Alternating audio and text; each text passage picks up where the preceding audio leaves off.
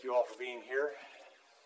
And uh, as Mark mentioned, literally everybody that's not here is out of town. So we're thankful that you're here, Colin, uh, to encourage us.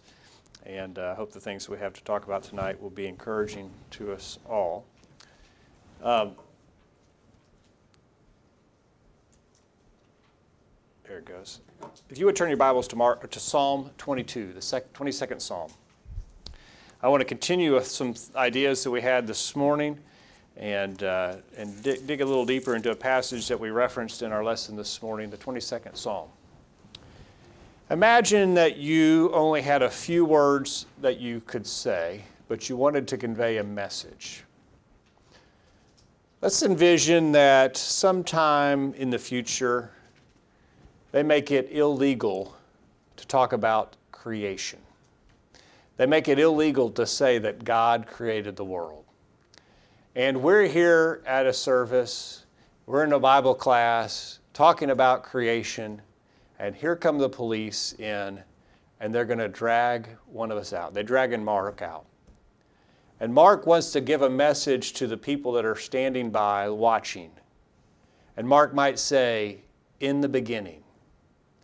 And we would know that Mark is referencing or Genesis chapter 1 and the creation account.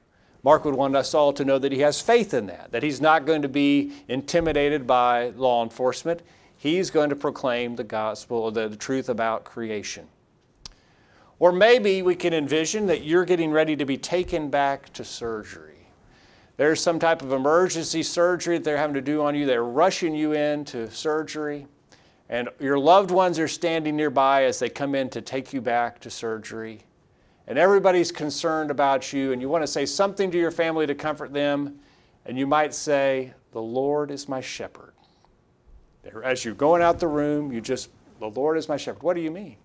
Well, you're referencing everybody to the 23rd Psalm, and you're telling everyone, I have faith in God. God's going to provide, and God's going to care for me. When you're in a situation where you have very few words to, that you can say, maybe a short time to say them, you can reference well known things like the passages like those to let everyone know what your message is and what your intent is. Well, in Mark chapter 15, verses 34 and 35, I believe we have just that. In Mark chapter 15, verses 34 and 35, Jesus is hanging on the cross. It is the ninth hour. Jesus has been on the cross for six hours. It is very near the end. Jesus is near death. And Jesus says these four words. Mark 15, verse 34 And at the ninth hour, Jesus cried with a loud voice, saying, Eli, Eli, Lama Sabachthani, which is being interpreted, my, my God, my God, why hast thou forsaken me? And some of them stood by when they heard it, said, Behold, he crieth, calleth for Elias. On the surface, this might sound like a message of despair and hopelessness. Eli, Eli, Lama Sabachthani, four words. But the astute listener to Jesus would have known that Jesus is referencing the 22nd Psalm. Jesus is, no doubt, in a very weakened condition. And these four words may have been all that he could get out. As you recall, a crucifixion victim was hanging by his arms on those nails that pierced his hands. And he was standing on the nail that pierced his feet. And there was a uh, there was space there provided for him to lift himself up on his feet so that his diaphragm would be able to breathe. And he would stand on that nail as long as he could take it, giving his diaphragm uh, a break so that it would breathe. And when he couldn't stand any longer, he would then hang from his feet or from his hands and let his feet rest. And as he hang, hang there from his hands, his diaphragm would become paralyzed. He couldn't breathe anymore. And then he would stand up again relieving that pressure on his chest so that his diaphragm would work so he could breathe again.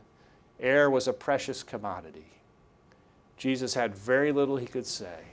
And as time progresses, as he's hanging on the cross, the words that he say get shorter and shorter and shorter. Finally, it is finished.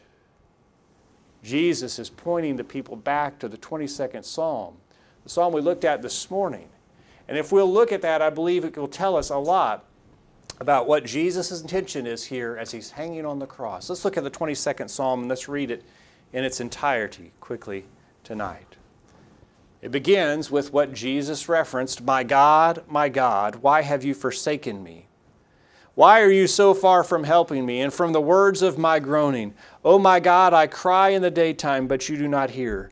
And in the night session, I am not silent. But you are holy, enthroned in the praises of Israel. Our fathers trusted in you, they trusted, and you delivered them. They cried to you and were delivered. They trusted in you and were not ashamed. But I am a worm and no man, a reproach of men and despised by the people. All those who see me ridicule me. They shoot out the lip, they shake the head, saying, He trusted in the Lord, let him rescue him. Let him deliver him, since he delights in him. But you are he who took me out of the womb. You may be trust while on my mother's breast. I was cast upon you from birth. From my mother's womb you have been my God. Be not far from me, for trouble is near. There is none to help. Many bulls have surrounded me. Strong bulls of Bashan have encircled me. They gape at me with their mouths, like a raging and roaring lion. I am poured out like water, and all my bones are out of joint. My heart is like wax, it is melted within me. My strength is dried up like a potsherd and my tongue clings to my jaws. You have brought me to the dust of death, for dogs have surrounded me. The congregation of the wicked has enclosed me. They pierced my hands and my feet. I can count all my bones. They look and stare at me. They divide my garments among them, and for my clothing they cast lots. But you, O Lord, do not be far from me. O my strength, hasten to help me. Deliver me from the sword, my precious life, from the power of the dog. Save me from the lion's mouth and from the horns of the wild oxen. You have answered me. I will declare your name to my brethren. In the midst of the assembly, I will praise you. You who fear the Lord, praise him. All you descendants of Jacob, glorify him. And fear him, all you offspring of Israel, for he has not despised nor abhorred the affliction of the afflicted, nor has he hidden his face from him. But when he cried to him, he heard. My praise shall be of you in the great assembly. I will pay my vows before those who fear him. The poor shall eat and be satisfied. Those who seek him will praise the Lord. Let your heart live forever. All the ends of the world shall remember and turn to the Lord, and all the families of the nations shall worship before you. For the kingdom is the Lord's, and he rules over the nations. All the prosperous of the earth shall eat and worship. All those who go down to the dust shall bow before him, even he, he who cannot help himself alive, or keep himself alive. A posterity shall serve him. It, shall, it will be recounted of the Lord to the next generation. They will come and declare his righteousness to a people who will be born that he has done this. Jesus is referencing us to the 22nd Psalm. And in that psalm, I, see, I believe we see a statement of great agony. Jesus is referring to this passage to help us understand the great agony he was going through. My God, my God, why have you forsaken me? Why art thou so far from helping me and from the words of my groaning? O my God, I cry in the daytime, but thou hearest not. In the night session, I am not silent. You can sense the great agony here at this, as this psalm begins. What kind of agony are we talking about? First off, we're talking about great physical torture. Look at verses 14 through 17 of the 22nd psalm. I am poured out like water and all my bones are out of joint. My heart is like wax, it is melted in the midst of my bowels. My strength is dried up like a potsherd, and my tongue cleaveth to my jaws. And thou hast brought me into the dust of death, for dogs have compassed me. The assembly of the wicked have enclosed me. They pierced my hands and my feet. I may tell all my bones. They look and stare upon me. Jesus says he is poured out like water. Have you ever felt totally exhausted, totally drained, like you had just been poured out? Maybe you've been through some illness, and at the end of that illness, you just feel completely drained. You ever have had a st- bad stomach bug? You feel just wiped out, don't you? You feel like you couldn't get up move out of the way of a truck if it was coming. You're totally wiped out. He says, I'm poured out like water all my bones are out of joint. He'd been through so much, it felt like all of his bones were out of joint. His heart is like wax, there's no strength left in him. His heart is like wax, it's melted in his body. His strength is dried up like a potsherd, his tongue cleaves to his jaws. Can you imagine the thirst that Jesus would have had hanging there for six hours? He says, They pierced my hands and my feet.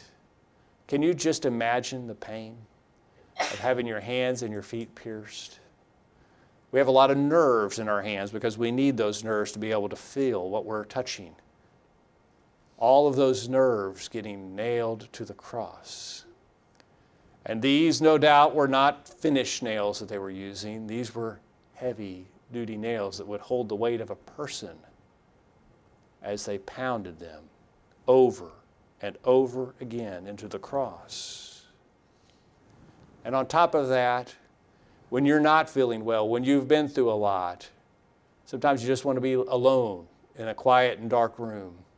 Yet Jesus is hanging on that cross, and he says there at the end of verse 17, They look and stare upon me.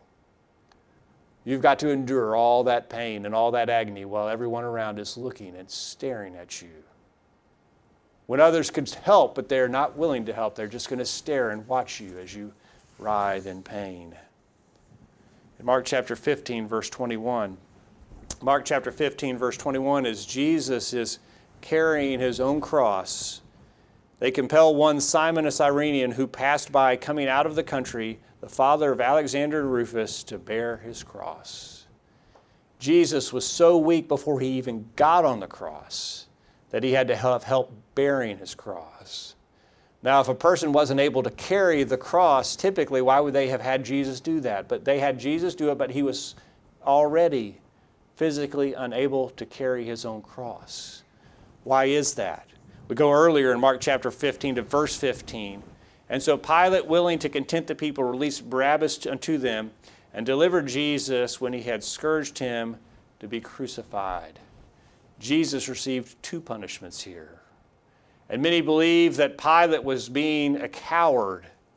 And he didn't want to tell the people no. He hoped that he, if he bloodied Jesus up enough, that their desire to have vengeance on him would be uh, uh, satiated and they'd say, okay, that's enough. But it wasn't. And so Jesus was scourged before he was crucified. Here's a picture of what a scourge might have looked like. It was not a single whip, it was a uh, device used to inflict pain and to, to destroy that had multiple tongs of leather. And in those tongs may have been pieces of rock or of glass or pottery. So that as someone was struck with that scourge, those pieces of pottery would rip the flesh off of their back. Jesus had been through that. Many people died from the scourging. And yet Jesus had been through that, and now he's hanging on that cross and has been hanging there for six hours. And so, as Jesus hangs there, he is experiencing all those things that he's mentioned in, in Psalm 22, all of the physical torture that he had been through. And in John 19, verse 28, after this, Jesus, knowing that all things were now accomplished, that the scripture might be fulfilled, saith, I thirst. He was going through all that. No doubt extremely dehydrated at this point from the loss of blood from the lack of fluids, he says, I thirst. And that may have been a, an extreme understatement. No doubt he was extremely thirsty at this time. Jesus went, underwent extreme physical torture at the hands of the Romans who were professionals at making people suffer. They didn't crucify people in a way that made it easy, that made it uh, as comfortable as possible. No, they wanted it to hurt. They wanted it to hurt bad, and they wanted it to hurt as long as possible. And Jesus underwent all of that for you and me. I'm going to tell you what else, though, as we look at the 22nd Psalm, as Jesus points us back to that, it helps us to understand the mental anguish that he went through, not just the physical pain. I think we think a lot about the physical torture that Jesus went through, and rightly so. But the mental anguish as well was extreme and excruciating. In, tw- in the 22nd Psalm, verse 11, be not far from me, for trouble is near, there is none to help. Have you ever been frightened and concerned, and you just wanted someone to help, and maybe someone did show up, and they helped?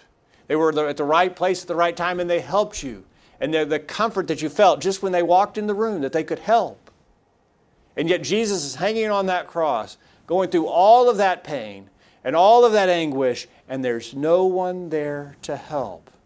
It had been terrifying. Many bulls have compassed me. Strong bulls of Bashan have beset me round. They gaped upon me with their mouths as a ravening and a roaring lion. This gives us an idea of how Jesus felt.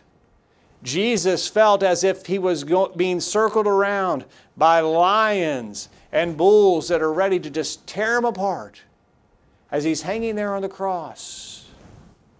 Incredible mental anguish.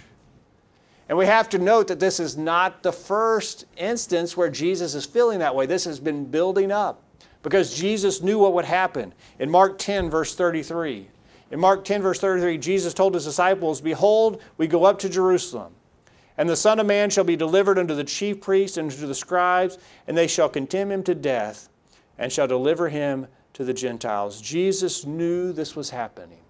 He knew what was going on. He knew when he went to Jerusalem this was going to happen, and it had to be weighing on him and weighing on him heavily. It weighed on him so heavily. Notice what he said.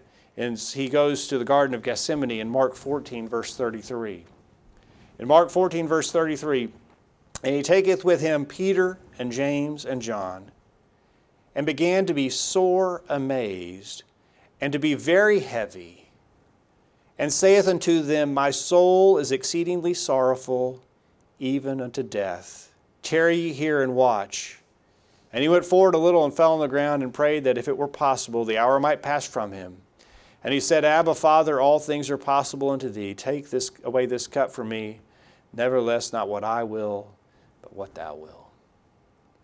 We should never believe that Jesus was comfortable with this idea of being crucified for us. Jesus desperately wanted some other way to make this possible without him having to endure the cross. He was so concerned about this. He was sorrowful even unto death. And we will recall that while he was in the garden praying, those who were closest to him, Peter, Andrew, and John, Peter, James, and John, didn't even care enough to stay awake all of this mental anguish that Jesus went through. And he's calling us to realize that as we go back to Psalm 22 and see what it was like from his perspective to endure these things.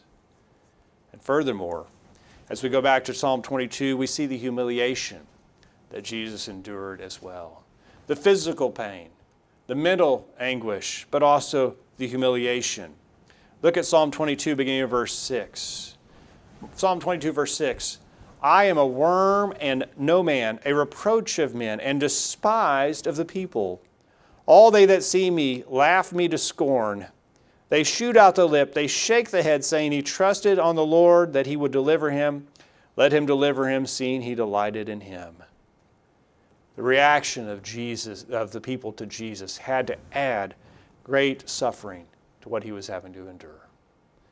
Everybody going by as Jesus hangs on the cross as the innocent Savior of the world, everybody going by is shaking the head and poking fun and ridiculing and mocking him, saying he trusted in God. Where's God now?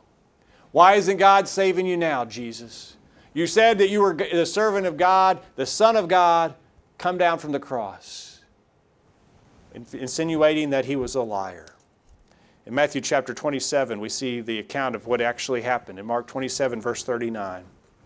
And they that passed by reviled him, wagging their heads and saying, Thou that destroyest the temple and buildest it in three days, save thyself. If thou be the Son of God, come down from the cross. Likewise also the chief priests mocking him with the scribes and elders said, He saved others, himself he cannot save.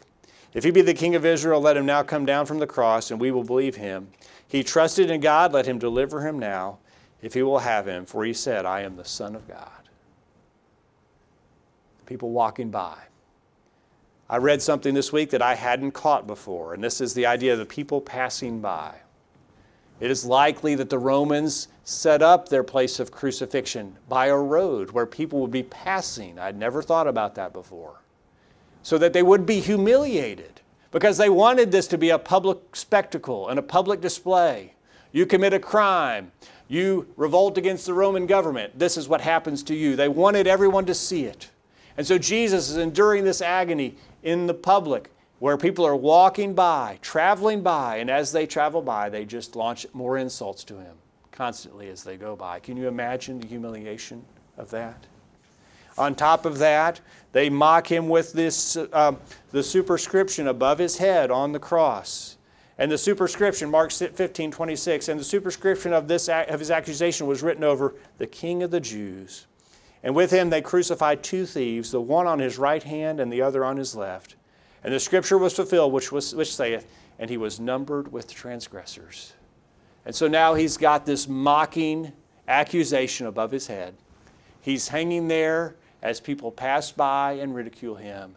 And who does he have on either side? Thieves criminals. He's numbered with the transgressors. He looks just like those thieves, those crooks that are dying for their sins and their crimes. And here he is innocent, having to be put associated with those who had done those great evils. The humiliation was incredible. And then back to 20, the 22nd Psalm, verse 18. And they part my garments among them and cast lots for my vesture. And now they're parting his, his garments. In John 19, verse 23, beginning, the soldiers, when they had crucified Jesus, took his garments and made four parts to every soldier a part, and also his coat. Now the coat was without seam, woven from the top throughout. And they said, therefore, among themselves, Let us not rend it, but cast lots for it whose it shall be that the scripture might be fulfilled which saith, They parted my raiment among them, and for my vesture they did cast lots. These things, therefore, the soldiers did. I want you to imagine the humiliation and the grief that it would cause you if, say, you were on your deathbed and they've called in hospice and you're at home and your family members and your friends begin to come into your house and start carrying things out. You're there, you're awake, you know what's going on, and you're in this moment of great distress, and they're starting to divide up your possessions. They don't care about you, they just care about your stuff. And you hear them in the living room arguing about that painting or that picture that they want, and who gets that and who gets that, and they're dividing your stuff.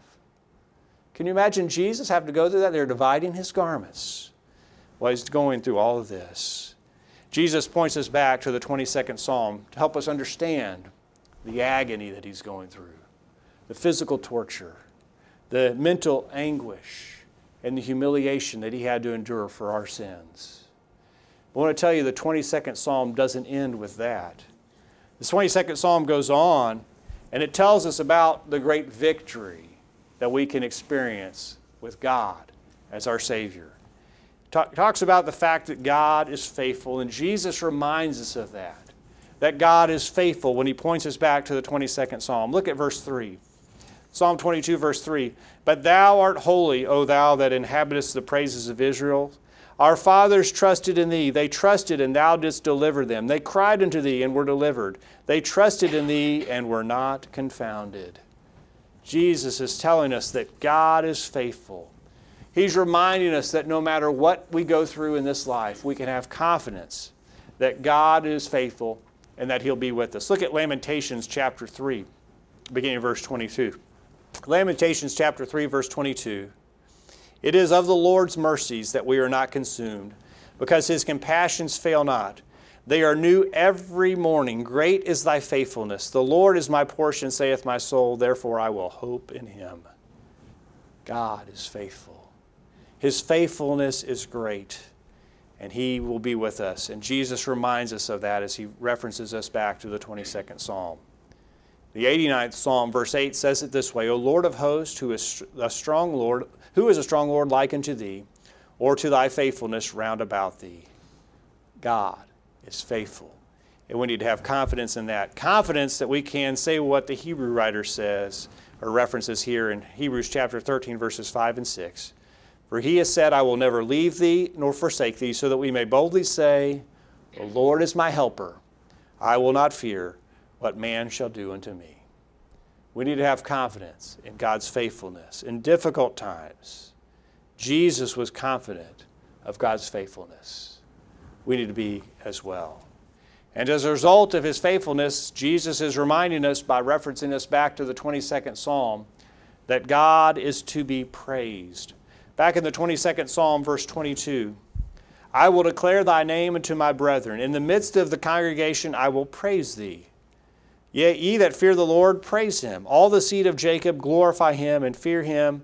All that all ye the seed of Israel, for he has not despised nor abhorred the affliction of the afflicted, neither hath he hid his face from him. But when he cried out unto him, he heard, My praise shall be of thee in the great congregation. I will pay my vows before them that fear. Jesus, in his statement on the cross, My God, my God, why have you forsaken me?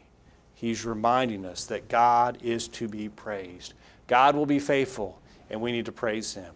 In the 118th Psalm, beginning of verse 21, salvation, the stone which the builders refused has become the headstone of the corner. This is the Lord's doing. It is marvelous in our eyes. This is the day which the Lord hath made. We will rejoice and be glad in it. The psalmist here is telling us we need to praise God. This is a passage that you see a lot in scripture references that might be hanging on someone's wall. This is the Lord's day. We will rejoice. This is the day the Lord has made. We will rejoice and be glad in it. I want to tell you that is not talking about March 21st, 2022, or Friday or Saturday, not a specific day. It's talking about the age that we live in, the day of Christ's salvation in the church and the kingdom. We live in the time which we can enjoy God's salvation. This is the day that God has made. We need to rejoice and be glad in it. We need to praise God for the salvation that He's made possible through Christ. And Jesus is telling us that when He refers us back to the 22nd Psalm. Look at the 103rd Psalm, beginning of verse 1. The 103rd Psalm, beginning of verse 1. Bless the Lord, O my soul, and all that is within me. Bless his holy name. Bless the Lord, O my soul, and forget not all his benefits, who forgiveth all thine iniquities, who healeth all thy diseases. God has forgiven us of our iniquities because Jesus hung on the cross that day. We need to give praise to him. We need to worship him as a result of all that he's done. And then in the 28th Psalm, verse 7, the Lord is my strength and my shield. My heart trusted in him, and I am helped. Therefore, my heart uh, greatly rejoices, and my song, with my song I will praise him. Do we realize all the blessings that we have in Christ because of God's salvation through his Son? if we do, the natural reaction is for us to want to praise Him and give Him the glory for all that He's done. And Jesus is telling us in the 22nd Psalm finally that God provides us with salvation. Look back at the 22nd Psalm, verse 26. The 22nd Psalm, verse 26 The meek shall eat and be satisfied, they shall praise the Lord that seek Him. Your heart shall live forever all the ends of the world shall remember and turn unto the Lord, and all the kindreds of the nations shall worship before thee. For the kingdom is the Lord's, and he is the governor among the nations. All they that be fat upon the earth shall eat and worship. All they that go down to the dust shall bow down before him. And none shall keep alive his own soul. A seed shall serve him, it shall be accounted to the Lord for a generation. They shall come, and they shall declare his righteousness unto, the peop- uh, to a people that shall be born that he hath done this. God provides salvation. He does so through his Son. Jesus is reminding us that this is the way of salvation through the sacrifice that he's making. In Isaiah chapter 53, verses 5 and 6, but he was wounded for our transgressions, he was bruised for our iniquities. The chastisement of our peace was upon him, and with his stripes we are healed. All we like sheep have gone astray we have turned everyone to our own way, and the Lord hath laid upon him the iniquity of us all. Jesus suffered for us so that we can have salvation. The 22nd Psalm reminds us of this. It reminds us of the fact what, G, what John chapter 3 verse 16 says, For God so loved the world that he gave his only begotten Son, that whosoever believeth in him should not perish, but have everlasting life. And then in Mark chapter 16, verses 15 and 16. As Jesus, after his resurrection, tells his disciples to go and spread the gospel, he tells them, Go into all the world and preach the gospel to every creature. He that believeth and is baptized shall be saved, but he that believeth not shall be damned. Salvation that is made possible by the gift of God's Son. Jesus, in those four words that he said, Eli, Eli, Lama Sabachthani, references us back to that psalm that is prophetic in nature, foretelling what Jesus would have to suffer. And it gives us great insight into what Jesus was experiencing there as he hung on the cross. It tells us about the incredible physical torture that he went through for you and he went through for me. The incredible mental anguish that he had to suffer. And on top of that, the humiliation of being mocked and ridiculed by the people he was dying for. But on the other side of that, he also tells us that there is great victory in God, that God is faithful. He needs to be praised for all the blessings he's given us, and that he's made salvation possible to us through the gift of his Son. The question for us tonight to consider is Have we taken advantage of that salvation?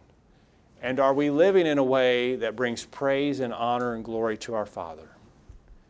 if we believe that Jesus died for us and if we appreciate all that He went through for us, it's going to change the way that we live.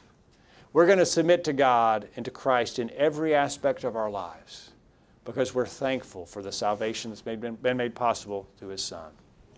If you're living in a way that's not uh, consistent with that tonight, if you've not been living in a way that brings glory to God, we would encourage you to make change. And if we can help, you let us know while we stand and sing?